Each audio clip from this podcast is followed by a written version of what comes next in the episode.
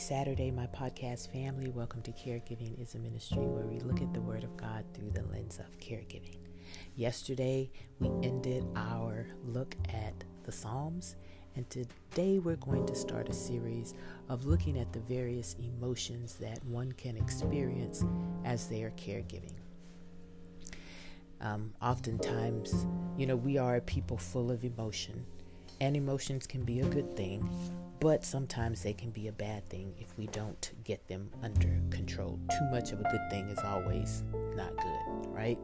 And so we're going to look at the various emotions that we can experience as we're going through caregiving and really any other area of our lives. And I based this on what I experienced as I was going through caregiving. Um, and so, you know, full transparency, that's what we're going to go through, that I hope will be very beneficial to you and draw you closer to God and make you a better caregiver. So, the first thing that we're going to discuss and we're going to exhaust in the scripture is anger. And many of you may be experiencing anger because, as I've stated before, sometimes you have to put your own life on hold for a little bit um, until you know your caregiving season is over. And so we're just going to look at anger and how that portrays and what the Bible says about anger and how to manage anger. Now, for those of you who are listening who aren't caregivers, you still may have an anger issue. so this is pertinent for you as well. So let's start. Are you a hothead? A hot tempered man stirs up strife, but the slow to anger calms a dispute. That comes from Proverbs 15:18, reading from the New American Standard Bible. So let's do some self-reflecting. Are you quick to get angry? Is it easy for you to see things that need to be corrected versus what is good? Are you the glass half empty type of person?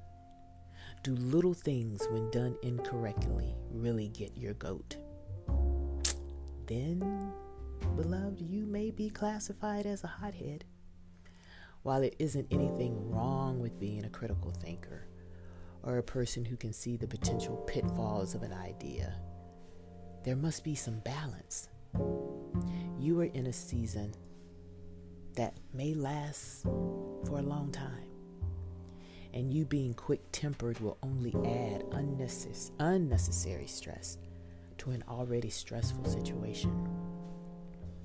It is time to see that the glass is half full now. You and the person that you're caring for need to have as many positive influences as possible. So surround yourself with positive people, uplifting material, perhaps this podcast, and learn to let go of your anger. Yes, there will be things that send you through the roof justifiably so. But just ensure that those things are fewer than the things that make you smile. You need to be calm so that you can be that calm, reinforcing presence for the person whom you're caring for, who's already off kilter by the situation that they find themselves in. So put your trust in the Lord and learn to cast your cares on Him because He cares for you. Let's pray. We thank you, Father, for this time. For us owning up to, we may be hot headed. We may have some anger issues. We don't want to be a hot tempered man who stirs up strife.